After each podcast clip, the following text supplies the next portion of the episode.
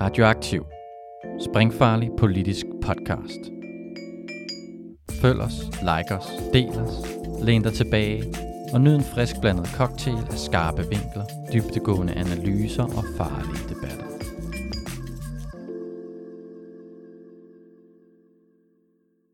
Velkommen til Sanger Mere Værdi, Radioaktivs økonomipodcast.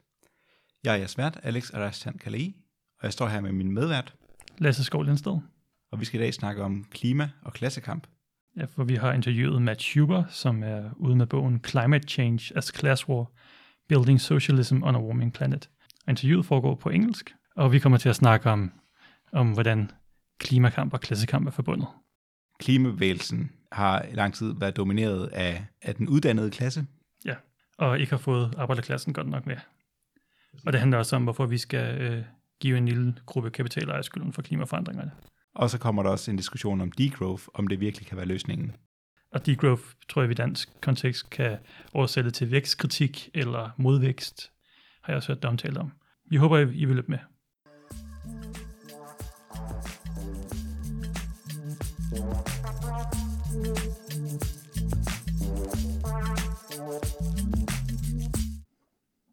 So, Matt Huber, welcome on the show. Thank you for having me. Um, so, your recent book covers climate change from a class struggle and Marxist perspective. What do you think Marxism can bring to this discussion?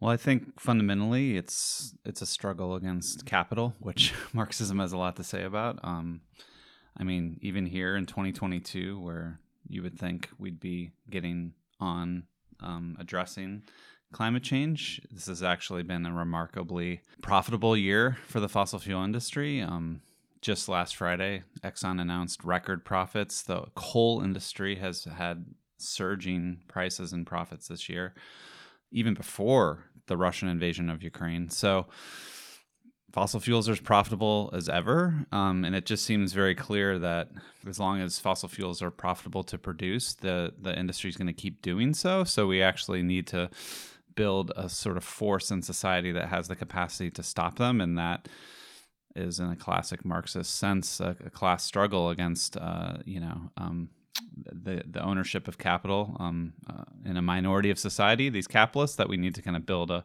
social movement to take on. And another Marxist element in your analysis is the focus on the realm of production Yeah, rather than just focusing on consumption and who consumes the most right. or pollutes the most uh, through their consumption. Mhm. So, so what can production tell us that consumption cannot? Well, the first thing is that, like you said, almost everyone just totally thinks about responsibility for climate change in terms of consumption.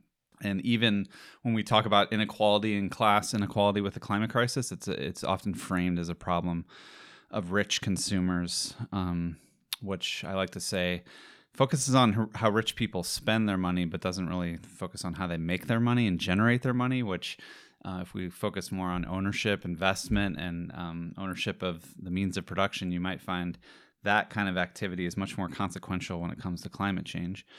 But uh, in a more basic level, production is you can just look at the data of where emissions are coming from and the bulk of emissions come from production. So that's one issue. You know um, the leading sector of, of emissions is the industrial sector you know the production of things like cement steel chemicals. Um, but also if you if you add agriculture as a productive realm that's a massive source. So much of the emissions are happening before we even get to the consumption realm. And moreover i think you know under capitalism, we really need to understand that production and consumption might be connected, but they're fundamentally shaped by different logics. So, production is controlled by capitalists who own investments in production and they seek profit, they seek returns on those investments. So, they have a very narrow minded focus on profit. You know, in our financialized capitalism, they're uh, you know owned by shareholders who demand not just profit but quarterly returns and shareholder value that are very short term in nature. Um, so that th- these capitalists that own production have a orientation that's very narrowly focused on making money. Whereas consumption, we have a different logic. We get money and we use money to provision our needs. you know, even if we're a rich person, we're using money to buy a mansion, which we want to uh, make us f- feel powerful or something. And so we use money to provision what Marx calls use values and provision needs, and it's just a totally different logic that happens under under consumption. So therefore, it's not only production has the bulk of emissions, um, it's it's shaped by this this logic of profit that is really, I think, driving the climate crisis. And another basic thing is it just happens uh, first. and so a lot of us think we can have so much freedom and agency in the realm of consumption with our choices, but all the decisions over how our society is organized are made before we get to choose what we consume. So it's the power over production, uh, the people who own and control it, who get to shape how these energy infrastructures are actually designed and decide on how they're organized and for what purpose. And that's really, if we want to solve climate change, we have to sort of build power in that realm over actually the basic uh, infrastructure of our society. So, so a lot of neoclassical economics would say that consumption is really the central thing that yeah. guides production exactly. rather than the other way yeah. around. So the market supplies what people want to consume. Exactly. So what do you think about that point? Or well, that is, I think, a very popular point of view in our era of capitalism for the last four decades, which has been shaped by, I would say, neoliberal ideology that celebrates markets and and really celebrates the role of consumers. And they have this theory of consumer sovereignty that it's really consumers that are driving uh, production. Con- demand is what drives the economy and that the dispersed choices of consumers are really who have the power in our economy. Now I, I don't know about you. I look around the economy and i think it's not a power system that's controlled by dispersed consumers. I see it as a system that's controlled by a, a, a smaller set of owners and corporations who have disproportionate power to really decide how the system operates. So uh, it's very, it's kind of like Marxism or, or just leftism 101 that the economy is, is an unequal power system shaped by corporations. And it's weird that a lot of so called left or progressive climate analysis really. Um, defaults to this way of carbon footprint consumption oriented thinking that underlying that ideology is this neoliberal neoclassical theory of consumer sovereignty, which I think we have to oppose as not an accurate analysis. And I, I mean, if you think about it concretely, you can also say that some people don't have the option to consume good public transport because Absolutely. it's not available, or some people don't have the ability to charge a, an electric vehicle, so they go for a. So so uh, I seem I think that goes to your point, right? That, yeah. that there are some limits to to what people can consume. Exactly, and a lot of the sort of greener commodities are more expensive, right? So it's to be a good green consumer, you usually are often privileged and have a higher income than most, so that it's not an option for the bulk of people, I'd say too. All right, so I'm thinking we can go to maybe the the central uh, point of the book, which is that class really matters when it comes to climate change. Uh, and you point out one of the main villains or the people responsible for, for climate change is what you call fossil capital. Mm. Can you explain to us what who are these people and, and why should we be mad at them? well, um, I should uh, shout out um, comrade and friend uh, Andreas Malm, who wrote the book, literally called Fossil Capital, and he kind of um, had a really nice way of uh, defining it. I won't get it cor- exactly correct, but it's basically people that have, you know, put um, investment and money into some sort of uh, fossil either extracting or burning um, production scheme that aim to get more money out of it. And so basically turning money into investments that turn uh, that into more money and also crucially more CO2 in the atmosphere. So that's he he kind of traces the formula of fossil capital. So what I think we should think a little broadly though because clearly the climate movement understands the fossil fuel industry is the primary enemy in this struggle and they are sort of the main target. But what I try to do is is remind us that there's a whole set of other capitalists who are what you could be called fossil fuel consumers not like you and me, but like their industries who consume tremendous amounts of fossil fuels in the production of their commodities. So the biggest source of emissions, again, are things like steel, cement, chemicals. In the book, I profile the fertilizer industry And I remember I visited a facility in Louisiana, and the managers there were bragging about how they consumed nearly 10% of the state's gas Hmm. just in one facility. And they seemed kind of like proud of this because they're so these industrial facilities are just massive consumers of fossil fuels. And so fossil fuels are just a key input for so many industries, and the input leads to huge amounts of emissions. And so, anyway, I think and, and of course, you can extend to think about automobile production, aviation. These are sort of industries that have relied on uh, cheap, abundant access to fossil fuel. And so, therefore, they're all different forms of fossil capital. And so, when we think about tackling climate change, I think we have to think about basically challenging the property rights and investments that those capitalists have, because I think most of them have made investments in a lot of what we would call fixed capital, like huge refineries, huge factories, and they they they uh, plan on sort of banking on those investments for decades to come. And so, if we're going to actually solve this issue, we actually have to tell them, you know, this sunk capital that you've um, invested into um, production, we have to take it out of production, and that's not going to be a um, a fun conversation. That's going to be a struggle, and so. Um, but that sort of is much, I think, a more straightforward type of struggle we need to think about rather than how it's often framed like climate change is this thing we need to reform the uh, behavior of billions of dispersed consumers and get them to you know uh, live a lower carbon lifestyle i think actually the real challenge is, is eroding the power of a smaller class of people who own these industries of fossil capital and and um, eroding their power so that we can move to a, a, a energy system beyond this fuel that's you know burning up the planet so In addition to the fossil capital and this uh, class of capital owners, you also discussed the professional managerial class or PMC. Who are they, and why have they dominated the climate movement? So it's a it's a difficult um, conversation. You know, Marxists typically define the working class as just people that um, are separated from the means of production and and to survive have to work or sell their labor for a wage or for money. And and actually, a lot of these PMC or professional managerial class people fit that, right? They uh, they might be privileged, but they actually rely on a salary to survive. And if their salary was cut off, they'd, you know, like um, go bankrupt within a few months. uh, but what I try to say is they are a class of people that marshal credentials in the labor market to carve out some kind of advantage. Um, and particularly, they've been rising as the economy has become more unequal and more precarious for the bulk of people. So the the urgency of carving out an advantage via education or um, or these types of degrees or licenses or credentials is more um, important. And so, um, what this does is create a kind of you know material privilege. Sometimes in the United States, they call it the college degree premium. People that have these educational credentials tend to have higher salaries, do better. And so the professional managerial class project is ultimately about gaining this kind of middle class economic security.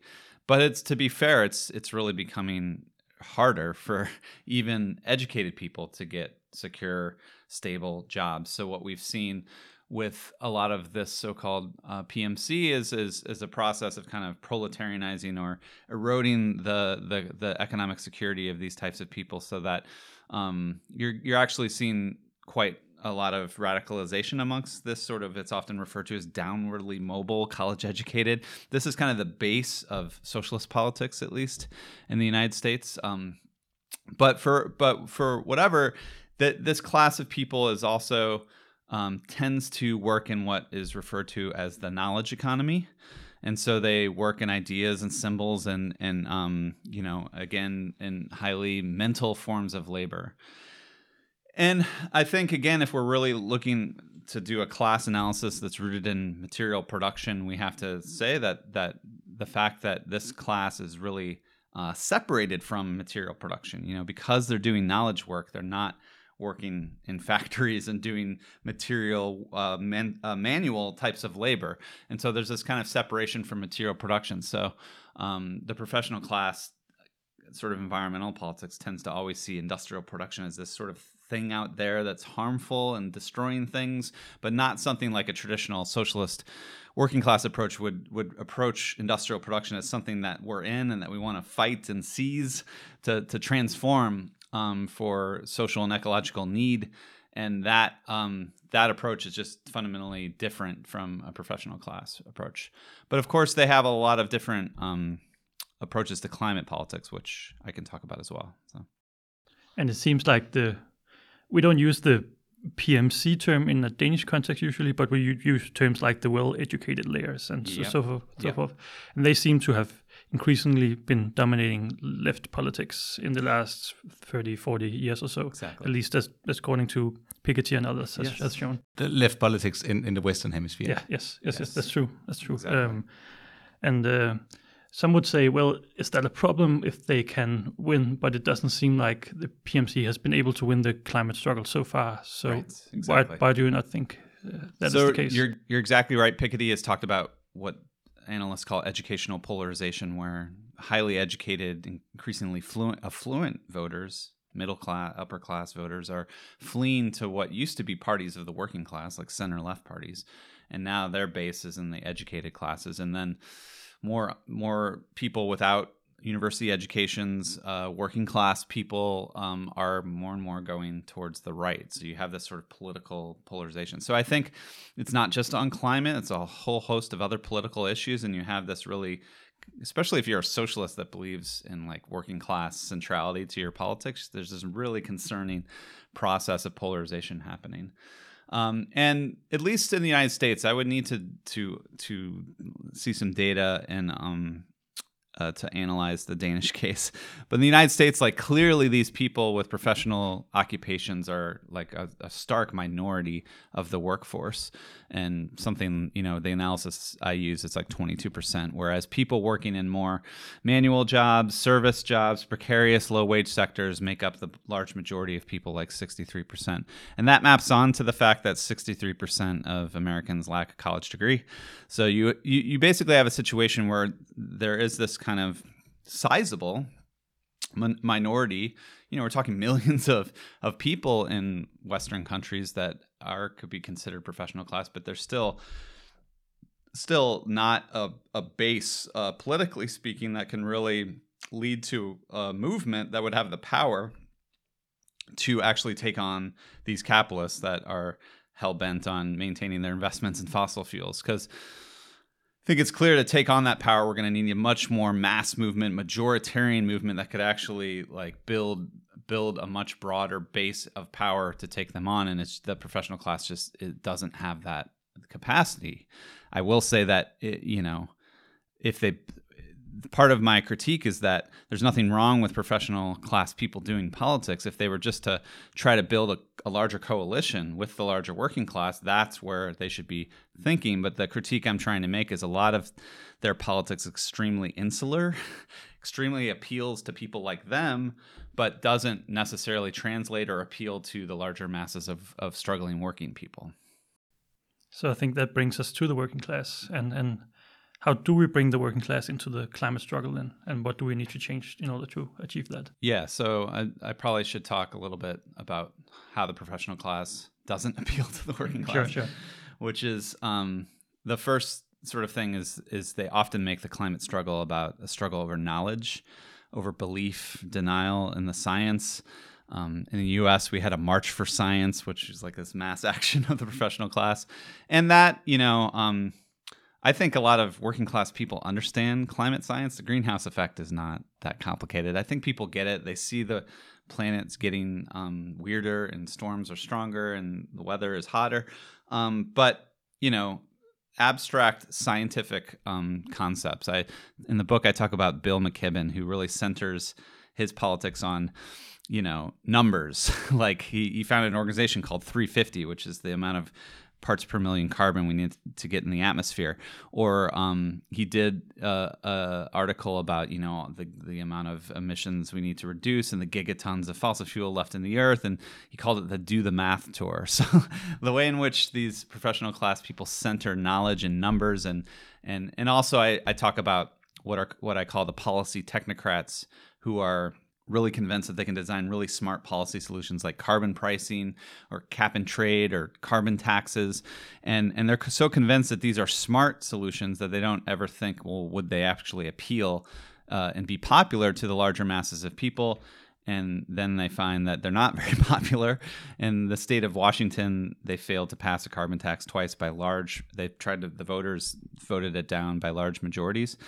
Um, and uh, you, and we saw in France, just south of here, you know how the working class reacts to a regressive carbon tax attempt, um, saying you know politicians care about the end of the world, we're caring about the end of the month, right? Like so, the way in which you know you make it about science or technocratic policy fixes, like it's just not speaking to the larger masses of workers' sort of so-called end of the month struggles to, especially now with the cost of living crisis and inflation, people are making heartbreaking choices about whether or not they can pay the rent or heating bills and and people are really struggling and that's really been the the, the defining characteristic of the economy for 40 years is increasing inequality. More and more people are seeing erosion of their living standards and are struggling to get by. Um, and so, you know, what I what I argue in um, in the in the book is that we need a climate politics that more directly appeals to the material interest of the working class. And what I argue is that actually, if you look at the sectors we need to transform, there are things like the energy system, obviously, but also food and agriculture, um, housing. We need to massively like retrofit housing, create new green forms of housing infrastructure, and of course, transportation. We need to, in my country, need complete overhaul of an investment in public transportation.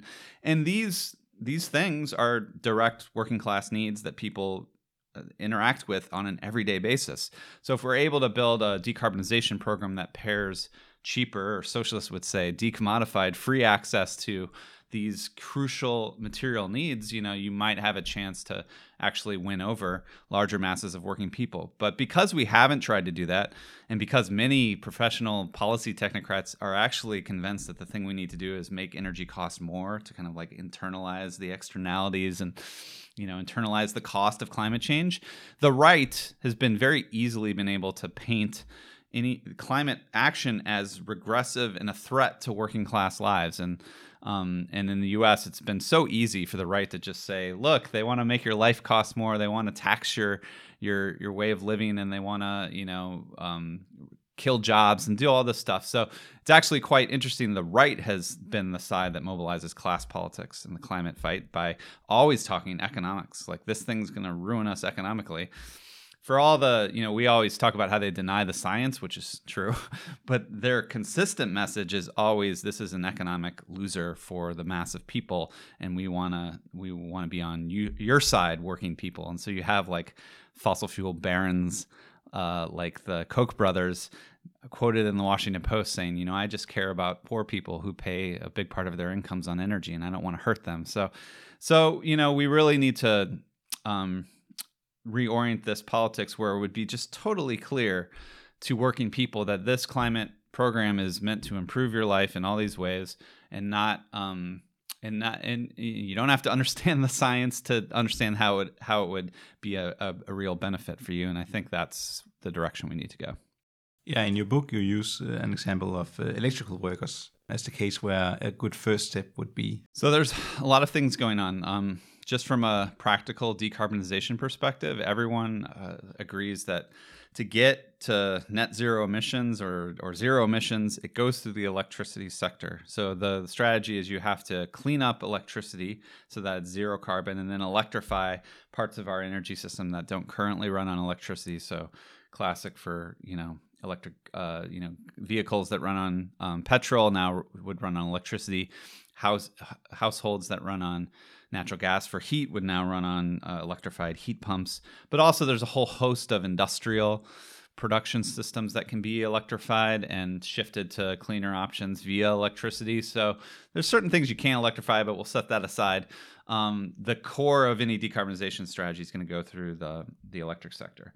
But on the whole other side of class struggle, um, labor activists and labor movement historians and scholars have known that the way to build a fighting and winning labor movement is to actually think strategically about organizing labor power in specific strategic sectors. So the labor uh, activist and scholar Jane McAlevey has basically shown that like what made the labor movement powerful in the 1930s in the US was that they really focused on strategic sectors like steel, coal, um, automobiles, and they built up this power in these in these kind of bottleneck um, industries that when the workers went on strike in those industries, it really like paralyzed the entire economy. And she's argued that there's the strategic sectors of today are, are like healthcare and education because they're so crucial to kind of reproducing society and they can't be offshored like a lot of these industri- industrial. But she's also mentioned things like logistics. Um, and, and recently she mentioned the building trades and construction industries, which would include a lot of these electrical workers. So, my point is that if you're a climate activist trying to align a labor movement strategy, we should see electricity as a strategic sector because it's so crucial to decarbonization and it's one of the more unionized parts of the workforce already. So you have a kind of already organized infrastructure of unionized power that has resources and money to devote to that these types of things. So the the the pitch is that socialist activists who care about climate change could really center their campaigns in these industrial unions that are in the electricity sector or some have even argued going and some are doing this in the united states getting jobs in these industries in these trades to try to build what's called a rank and file strategy where you build a more kind of fighting and democratic union politics from the inside uh, from the bottom up. Um, and so that that could really be a, a sort of achievable um, straight like strategy for the labor movement that's not just sort of this hand waving like well we just need to organize the whole working class like we need a sort of focused strategy. Now since i've written the book i've realized maybe i'm a bit narrow on electricity because ultimately solving climate change is also going to be about as i said before like just building a whole lot of new infrastructure like housing and transport transmission lines. So um, i think although there's been histories of antagonism between environmentalists and what what we call the building trades, construction trades, um, uh, because often environmental activists are like blocking stuff and you know blocking pipelines and. But I think this politics of building and politics like more like a Green New Deal, we're going to like build all this new infrastructure, would have obvious appeal and easily win over a lot of these building trades unions, and so they could be part of like sort of a core driving part of a coalition of you know building a new um, energy system to solve climate change. So uh, a lot of a lot of uh, climate activists sort of I think naively think we can just build a labor movement that is all about low carbon allies uh, like teachers and nurses who are just workers that are um, more aligned with the professional class uh, nature of the climate movement. So we just think, oh, we don't we don't like these sort of construction workers, so we'll just build a movement with teachers and nurses. But I think if we're thinking strategically to act as if we can engage in like a third industrial revolution towards clean energy and just ignore or write off these these uh, building trades workers is is delusional, I would say. So obviously the low carbon workers are going to be there, but we really need to try to get these industrial unions on our side and um, and we need to consciously sort of organize climate campaigns that put them at the center of of of the of the demands that we're making and the goals that we that we want to achieve as a movement. Just to stay on the subject of the working class and the role in the climate struggle. Um, your book seems to be very focused on the working class in Western countries. Yes. I'm wondering if there's any additions you would like to make when it comes to the working class in the global south. Yeah, so I have to admit that um, I'm a scholar of of the United States, and um, I've been involved in U.S. politics my whole life, and so um, and I also think that the U.S. is sort of the largest barrier to international climate action historically. Like it's been the United States. It's like always blocking Kyoto or Copenhagen right here, and all these tr- attempts to try to forge international solidarity on climate. Basically, the U.S. is sort of the imperialist block. So I think we actually have to have a breakthrough in U.S. politics to solve this, but but it's a problem with the book because it's a global crisis and and obviously there's a whole history in socialist politics of internationalism so we have to think about international working class solidarity and how that could be channeled into a kind of climate program um, so one thing I, I do bring up is that you know again like uh, a lot of what is called the global south has gone through this process of what I talk about called proletarianization, basically massive what other scholars call depeasantization, where where people have been torn from the land and land-based subsistence livelihoods and then forced to forced to somehow survive in um in the monetary in the market economy and so um, mike davis who just uh, left us very very sadly really you know wrote a book called planet of slums about how the sort of new proletariat's actually now eking out survival in the informal economy you know because there's not like it's not like the the UK in the 19th century where they're just funneling into factory jobs. Like there's no factory jobs in Lagos and and these global south countries. So so I think we have to think about what I call a proletarian ecology in very broad terms it's not just the industrial f- workers I was just talking about, like in the electricity factories. It's it's this wider mass, global mass of people who are separated from any direct means of a livelihood and any means of production who have to survive via the market, whether that be in the informal sector or the formal wage sector. So I think there we have to include that informal proletariat as part of this global working class. Now, there's also a huge uh, you know, um, emergent proletariat in the more classical sense in places like China, Bangladesh, Mexico. So there's there's even more capacity to kind of build up the labor movement at the point of production in these types of factories um, in those parts of the world. So that would have to be on the table. Finally, um, one thing I bring up in the conclusion of the book is that obviously we know that climate change is about our energy system. But if we're th- looking at the global south, we might want to sort of mention that much of the global south lives in just tremendous what scholars call energy poverty. So 800 million people around the world have literally zero electricity access.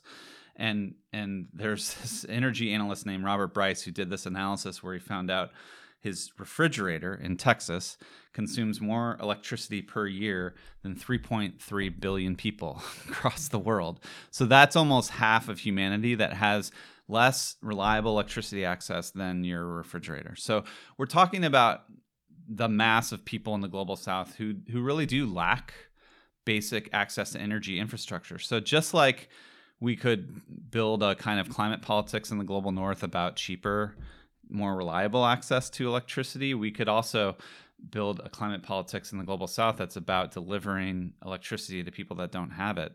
Um, and ironically, that's actually well, we could talk about a Green New Deal, but the original New Deal in the U.S. actually electrified much of the countryside. You know, in 1934, 10% of farms in the U.S. had electricity. 15 years later, it was 90 plus percent. So um, we can also talk about uh, this sort of larger history of socialist politics where, for instance, when um, uh, when the Russian Revolution happened, Lenin, one of the first things he said was that we need to electrify the countryside. And he said that communism was Soviet power, worker power, plus electrification of the whole country. So there's a, a long sort of history of, of socialist um, politics that's about sort of extending the benefits of modern industrial systems to the masses that capitalism just says you know we don't care about you right? Um, it's it's capitalism just sort of it has no use for huge swaths of humanity and that's why mike davis called these people living in slums he called it surplus humanity. They're these sort of surplus populations that capital has never even you know has no no use in employing or no use for and so well, part of the socialist politics is is to try to really develop a politics that says no everyone deserves to have a certain basis of, of life, and that should include things like electricity. And so we could fold that in to a climate program because, as I said before, it's all about electricity. So, so I think that also brings us to the question of degrowth. Uh, because when you look at the global south and you look at large parts of humanity, it seems like we need a lot more growth. We need a lot more material consumption. Yeah. And whether we want it or not, it's uh, the world economy is is going to grow uh, in the in the next decades, and uh, material consumption is also going to grow. So that seems to be a problem uh, if we think our solution is limiting growth. Um, so I'm I'm wondering if you can speak to a bit uh, why do you think degrowth is is not the solution? Well, one one reason is sort of it's a movement that is very concentrated in global north countries and and that can be somewhat out of touch with the level of material deprivation that exists around the world. So that's one problem. I mean if you did sort of think about well 3.3 billion people don't even have you know don't even consume more than your refrigerator like maybe we need some kind of growth to the, to again guarantee everyone a certain standard of living. But um you know there the main critique i try to make is that the the degrowth movement is very narrowly positioned in a certain class of professionals, highly educated. Now, you can define the professional class as those with a university degree, but most people advocating for degrowth, at least uh, you know in my narrow Twitter world, you know most of them have PhDs. most of them are either have PhDs or are on their way to get PhDs, and so it's an extremely tiny slice of the population that I think finds this kind of politics extremely appealing. And what I argue is that when you're in the professional class that is defined by trying to obtain that kind of middle class security, you're surrounded by this kind of uh, feeling of excess and material comfort that seems totally out of step with an ecological crisis. So it's very it's, it makes a whole lot of sense when you're in that position of privilege and comfort to say we need to just scale this whole thing down and we need to consume less and we need less less less. But uh, from again the perspective of, of poverty in the global south or poverty in the global north, people are just living with less for this for the last several decades, especially, and are really struggling just to meet their basic needs. So when your politics is always talking about smaller, reduction, less, uh, one of their slogans is "Live better with less." Um, it's just it's it's not going to have the capacity to appeal to the masses of of, of people and and and you know um, what i would say is that what we want is to actually build power over the ecological metabolism we have with nature and our resource system so that we can actually collectively and democratically decide how much energy do we need as humans how much food or meat, if at all, is uh, reasonable for humans, and then plan those systems with regard to ecological constraints. And and I would want that democratic kind of conversation to be quite open about what that looks like. And so, it you know, I don't think it's and degrowthers would even admit this. It's not particularly helpful to make like sort of prescribed quantitative declarations that there must be less material throughput or more it's actually not a abstract quantitative question it would be a much more qualitative debate over um, you know growing this stuff but reducing this more useless and destructive type of industrial production and so it'd be a lot of growing and degrowing and and finally i mean i can talk about this forever but finally i think just one of the problems degrowthers point out is that we live in a capitalist society that fetishizes growth, fetishizes GDP as this sort of statistical measure of aggregate health of an economy.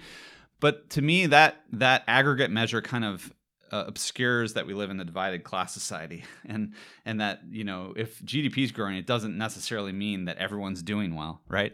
So what degrowthers do is they take that aggregate measure and they just flip it, right? They negate it and say instead of growth, we want degrowth at the aggregate, right? But a class approach would say no we we want to create like an antagonism where we want to degrow the rich and the capitalist class so that we can grow um, all sorts of things that that workers need and everyday people need. And so that kind of class antagonism approach i think again speaks to that more qualitative uh, uh, discussion over what we need to grow what we need to degrow. And and and I, and, and again degrowthers will admit that's what they want to do too. But i think a lot of times the messaging really focuses on the reductions and the less, and and that's just strategically a, a problem, I think. So some degrowthers, at least in a Danish context, have started to focus on offering or offering people a vision of a higher living standard by focusing on the increased uh, amount of free time yeah. that they will have instead of in- increasing consumption yeah. we will increase free time and right. lowering lowering the working week and offering more holidays and all this uh, do you think this is a good strategy for them to yeah, approach? and that's you know a classic um, working class demand for shorter. You know, in the U.S. we have a bumper sticker like the union movement. They brought you the weekend, right? and and so that's like very aligned with that class struggle approach. So, um, though degrowthers might want to consider that the only time in the history of capitalism that um, uh, that capital really allowed some of the things that degrowthers want, like shorter work weeks, and um, particularly they emphasize the need to decommodify basic needs. Um, which I agree with completely, and they call it like universal public services, like healthcare, education, food, and um, all these things. Housing should all be free. And the only time in the history of capitalism where you saw that kind of like, you know, increase of the welfare state, decommodifying certain things like healthcare, and also uh, union power to allow shorter working weeks. That happened only in the period of the highest level of economic growth in the history of capitalism in the post World War II era, where capital was just like it's growing so much, so we're okay sort of taking some of uh, the surplus and distributing it to these uh, workers and then once the, the profit rates fell and the growth rates fell, frankly, capital said, screw this, we don't want to see this anymore. And they started organizing to take away a lot of these gains. Um, and I know some of these gains still exist in the, the wonderland of Scandinavia, but they've been pretty much eviscerated in the United States. And, and workers are working more hours now than they um, ever had uh, before. So, um, ultimately it, it kind of comes down to the same problem we face. If degrowthers want to decommodify basic needs then they they they either need to hope for this high growth social democracy which they don't want obviously or they need to you know take on capital and re and completely revolutionize the economic system. And i think they agree with that but again my point to them is like you're not going to be able to do that if you're just a bunch of phds that have these very curated ideas about degrowth, you have to think about building a much more wider mass working working class politics. Um, I keep bringing them up, but Lenin had a, a great quote that socialist politics is where the masses are, not in thousands of people, but millions. Politics is millions, right? And degrowthers are definitely thousands, if not just hundreds. so we need to think in millions and build real mass politics that kind of can resonate with the popular masses. And just to your point, uh, in the Danish context, the the last time the Danish labor movement achieved a, a shortened work week was uh, when I was born 30 years ago, mm. uh, and mm-hmm. we haven't seen uh, any reductions since then. Right. So, so yeah, I think that goes to the point that yeah, it, these achievements were made during a periods of high growth and also of of, of strong of, of a strong working class. Yeah. Um, so degrowth I would say this might not be popular, but it's necessary. Mm-hmm to because of uh, I mean I'm I find it very hard to navigate these scientific discussions of how much yeah. material resources yeah. are we using, uh, how much degrowth is necessary, and and and these budgets of uh, our resource consumption, all this. What do you think about that point? That these are not popular politics, but they are necessary politics. Well, um, I believe in democracy, and and I think you know if if if the science says something's necessary we need to fi- find a way to win it in the political realm so that we need to make what's scientifically necessary popular. Um, but ultimately i think sometimes i think degrowthers uh, ultimately align with the kind of people I talk about in um, chapter three of my book called The Science Communicators, which are ultimately like saying we need to follow the science and listen to the science. I think ultimately that's what degrowth politics sometimes defaults to. They just say the science on what they call planetary boundaries is X, so it means we must do this dramatic reduction of X, Y, and Z. Um, but I but I think actually it's you know the the science of planetary boundaries once it was announced was actually heavily debated among scientists. And and I think what we need more than anything is again to be able to build the power so that we can actually have have decision making power over our material throughput our material metabolism and then and then decide with the science in mind what again how much do we need and how much is necessary. And and and if if after democratic debate and consultation with the science we decided yeah there has to be like these serious reductions then that would be fine. And any socialist who believes in democracy would agree that that's what the collective has come up with. But we can't prescribe ahead of time uh, what a de- democracy has to to to come to right? Um, one time, Jason Hickel, the famous degrowther, said that he defined degrowth as a democratic planned reduction of energy use. But if it's a reduction, uh, it's not democratic because you're already prescribing that it's going to be a reduction. So, um, you you know, we have to actually be open to um, uh, open to the fact that people might disagree with what is scientifically necessary, and then being able to beat them in a political debate. And um, you know, it's I just have more confidence that if we actually, if our economy was run by a democratic, rational debate over over these types of things of what we need, it would do a lot better job than our economy now, which is run by a small minority of private owners who are only seeking profit. And it's and it's that's what to me socialist politics is just a, a project to democratize the economy so we can actually actually decide what the economy should be for and who is for and what it, what we need. And those democratic discussions have to, you know, um, be um, open, dynamic. We can't prescribe ahead of time what what it's going to look like. Otherwise, we're authoritarians, right? So, yeah, sure. So you seem to emphasize that if the climate movement, the the way they succeed is by offering the working class a higher standard of, of living through their their green transition. But I'm wondering, is it really possible to achieve this massive transition without making some sections of the working class worse off or alienating them in some ways by creating these massive changes. Uh, isn't there a, always going to be some conflict in, in this sense of, yeah, I mean, people generally don't like having the the way they live changed. Right. So I'm just wondering, can we really avoid this altogether? Well, I think um, socialists like we don't just want to change production; we want to change society. And if we're going to change society, we want to change how people live, right? And so I think how we do that is we actually have to have a real positive vision of a way of life that's going to be different. I don't really think most people actually look at our alienating commodity society and think, I really love this.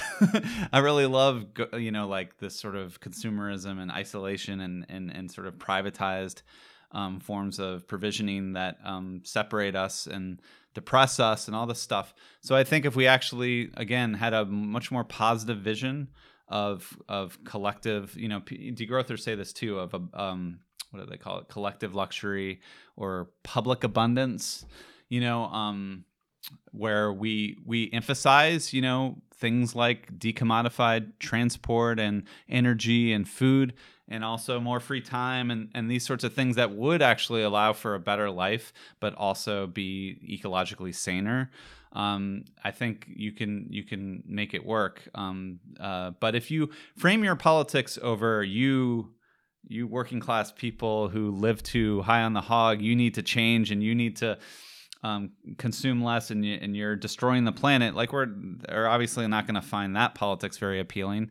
So I think again, trying to really emphasize how much workers could have to gain from an economy where we had more social control over it and we had more public input in it, uh, then then we can really highlight. Uh, uh, you know, it's just classic class struggle. Like if you join this movement, you will win, you will gain, and it, your life will be better. That just needs to be like just crystal clear in our politics. And I mean, you could take a really pessimistic view that the the ecological crisis is such that everyone needs to live in caves now or something, and we need to just fundamentally like uh, you know localize our economies and all become farmers or, or, or vegans and things like this. And some people uh, have been advocating that kind of uh, approach, but I I think we actually again if we can if we can wrestle control over technology and production from the profiteers in the private sector and try to collectively provision things in saner ways through planning i think we can everyone can live a good life and we can tell and we can be honest that that's possible once capital doesn't run everything so let's i think move to the more positive vision of how we can offer a, a green transition that aligns the interests of the working class uh, with the need to save the planet uh-huh. so so you you sketch out that a Green New Deal is the way to achieve this. Can you define what a Green New Deal is for the European listeners and and and, and why this is the, the, the way forward? One thing we forget is that the Green New Deal was was framed as a a project that would solve two interlocking crises. One, the ecological and climate crisis, and two, the crisis of inequality. The fact that we've had this economy that's becoming more and more uh, divergent where the top 1% is sort of taking all the gains and everyone else is floundering and suffering. And so the idea is that you can actually build a, a, a large scale government mobilization of public investment to solve the climate crisis and building this new energy system, building green public housing, building uh, transmission infrastructure and public transit.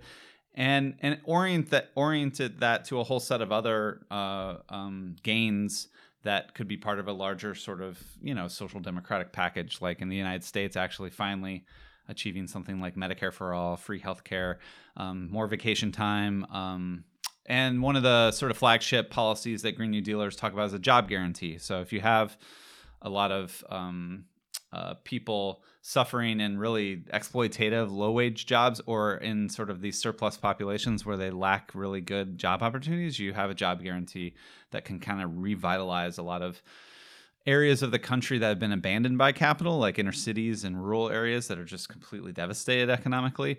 So, um, and again, a lot of it would be very positive visions of that um, harken back to that New Deal era of of building, you know, beautiful parks, of building beautiful art, and really uh, harnessing these visions of, of public luxury you know, in the New Deal, the Tennessee Valley Authority's slogan was electricity for all. And so, like, channeling that spirit of kind of popular extension of of of, of material um, improvement to as the public good.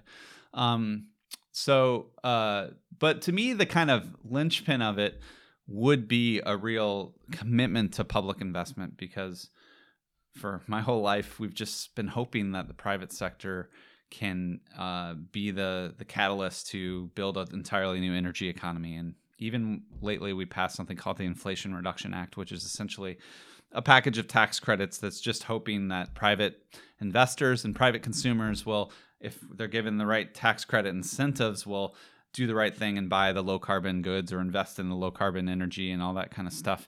Um, but the, but the Green New Deal, like the original New Deal, would really be about the government taking control over this and building out a bunch of new infrastructure directly through public investment, public job creation, and that just yeah, that's like not even being discussed anymore, sadly. but that would be the center of the vision to me, at least. So the original New Deal was created in the 1930s during a Great Depression. Exactly. Uh, but we seem right now to be out of whatever depression we came from into a very weird economic territory with high inflation and at least in some places low unemployment. Uh, and this seems to put a limit on how much uh, at least deficit financed state investment you can have right now. So does totally. the Green New Deal model make sense in a world that's no longer in the Great Depression or I'm glad you brought that up because um, I meant to mention that that in 2019 when the people were rolling out these sort of visions of a green new deal in one sense they were trying to really create a policy platform that the democratic presidential candidates would uh, campaign around. But they were also i listened to tons of interviews with these people. They were very like um, strategic and when they said this is actually a program that will only make sense in the in the context of a major economic crisis. And and, and again they're doing this 11 years after the financial crisis of 2008 and the Great Recession, and they're they're looking ahead and seeing, you know, we're probably going to have an economic crisis soon, because that's what capitalism does. You know, every every 10 to 15 years or maybe less, it goes into recession. It goes in. There's a business cycle, and so they're they were actually planning for the next recession. The problem was we had a pandemic, and we had this weird economic crisis called the shutdown of the economy and this you know the fed rescuing the financial sector through massive printing of money. And and then at so-called uh, you know in the wake of that pandemic and the so-called post-pandemic economy even though the pandemic's still going on uh, we've had as you said this weird supply chain problems inflation. And so um, the the pandemic crisis and this inflationary are not the types of depressions or recessions that the Green New Dealers were waiting for to kind of unleash this program. So it's just not the time economically, but um, it's hard to get optimistic about the prospect of a recession. But if you follow what's going on, there's a lot of predictions that we are heading um, into a recession soon. And Marxists have typically predicted like 10 out of the, the, the next two crises. We're always saying like the crisis is coming, it's going to be huge, and that's when the revolution comes. But I, I actually think um, this economy is really messed up, and there's a lot of imbalances, and there's a lot of um, uh, speculative, uh, you know, froth in like the crypto markets and all this like EFT weird, um, um, or is it NFT? These weird sort of speculative bubbles. So I just think something's got to give, and I think we're actually gonna in the next few years enter a kind of recessionary, if not depression type crisis, and then that's when I think the political conditions can really change, and there might be a prospect to to kind of reharness this idea of a Green New Deal. Um, and and so but you're absolutely right like right now in this inflationary environment higher interest rates is just not really the the, the favorable environment for that. Um, so one of the things that the green new deal really seeks to solve is by creating uh, all these new green technologies and scaling them up and building out all these uh, public investments. But i'm thinking there's also the other side which is scaling down all the the mm. polluting parts of the economy. And traditionally that has been proposed to be solved through carbon taxes so I'm wondering what's the alternative, and and how do we scale down the the polluting parts? Um, I think uh, I can recommend like there's a great author Holly Jean Buck who wrote a book called Ending Fossil Fuels, and she actually lays out like we actually have to have a plan for what she calls phase out of the fossil fuel industry, and and I think she has a, really a lot of creative ways to think about that, like you can actually take oil and gas workers and and and and, and put them into a public sector jobs program where they're they're not extracting oil from the ground to to for a private oil company, but they're actually taking carbon from the atmosphere and injecting it back in the ground using their same skills about drilling and and and, and technology that they already have. But ultimately, my my perspective is that we've been hoping that we can just let markets take care of this and just sort of phase out fossil fuels via market competition. And so now the energy has gone away from carbon pricing, and it's, the idea is we just make clean energy super cheap, and that will just push out fossil fuels. But like I said, fossil fuels are profitable as ever.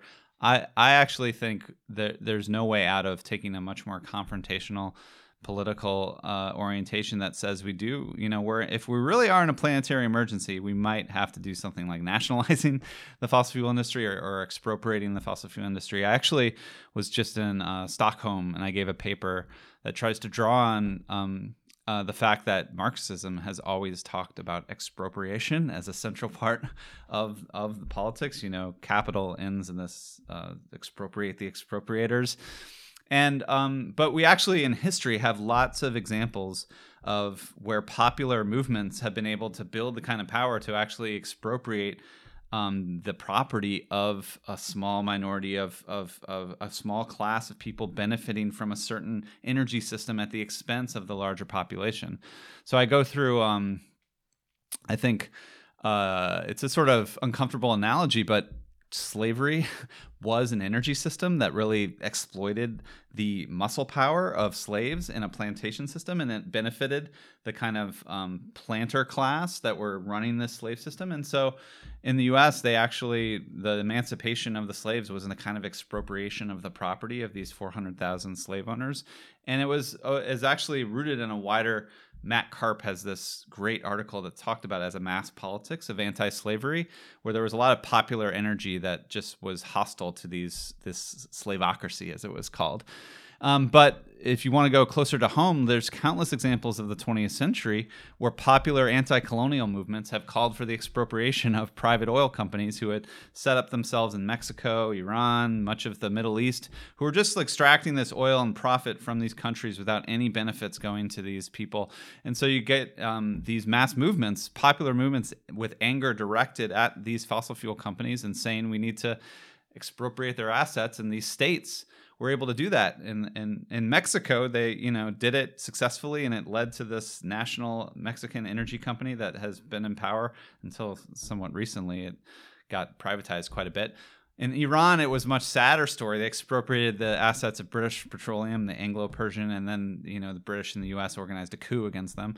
But but that actually um, didn't stop states from doing it further. In the 1970s, there was this there's a book called Oil Revolution about how the Arab states and Middle Eastern states basically expropriated the the private oil companies. So we have a lot a, a, large history to learn from in terms of how popular movements have been able to build the power to just simply uh, confiscate the assets of these of these powerful companies. So I think that's sort of the direction we need to start thinking um, because it's clear um, as they report record profits here in 2022, they're just going to keep doing this production if we don't stop them. And I think one example to your point is uh, of how state ownership can help solve this problem is the Swedish steel state-owned Yeah. steel company LKAB, which recently invented some form of green steel or at least non-carbon emitting steel. Exactly. So th- I, th- I think there's there's some examples of of state-owned companies that are able to look beyond just profit and think, okay, we need to plan for the next Right. 30 years and be some of the first to to really uh, to really yeah, phase out our polluting aspects. Yep. And in Denmark, we've had the Ørsted, which was our state-owned or is our state-owned uh, uh, energy company, and they used to be completely run on coal and all this, and now they're they're I think they're the biggest offshore wind uh, producer in the world and has contracts in the United States. So I think there's some good uh, examples of, of state ownership and and how Yeah. they're able to to to at least uh, create the transition we need. In the U.S., the Tennessee Valley Authority is is actually taking a big, ambitious planning perspective about how to decarbonize there, and they serve millions of customers. They're a massive energy generation utility, and and and they say that actually our goal we have a public mission, we don't have a profit mission, and they're very upfront about that. So. When you have public ownership, it does not guarantee you're going to have progressive outcomes. You know, I, t- I have a student who works in South Africa, and they have a public-owned utility, and it's just horrific corruption and, and theft and and and so but all it does is it gives you a chance to kind of have a production system that has wider criteria of what's going into production. You know you can have this larger public mission. You can you can set goals that are not just about the short-term needs of shareholders. So if we can if we can take public ownership over these crucial sectors it just gives us a chance. It doesn't guarantee anything. All right, then. I think I think that's everything. Thanks a lot for coming on the show, Matt Huber. thank you for having me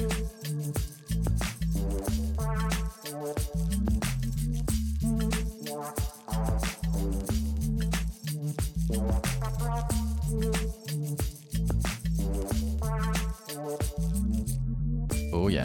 Inden du smutter, husk nu lige at følge Radioaktiv. Vi er på Facebook, Twitter, på SoundCloud eller i din podcast-app.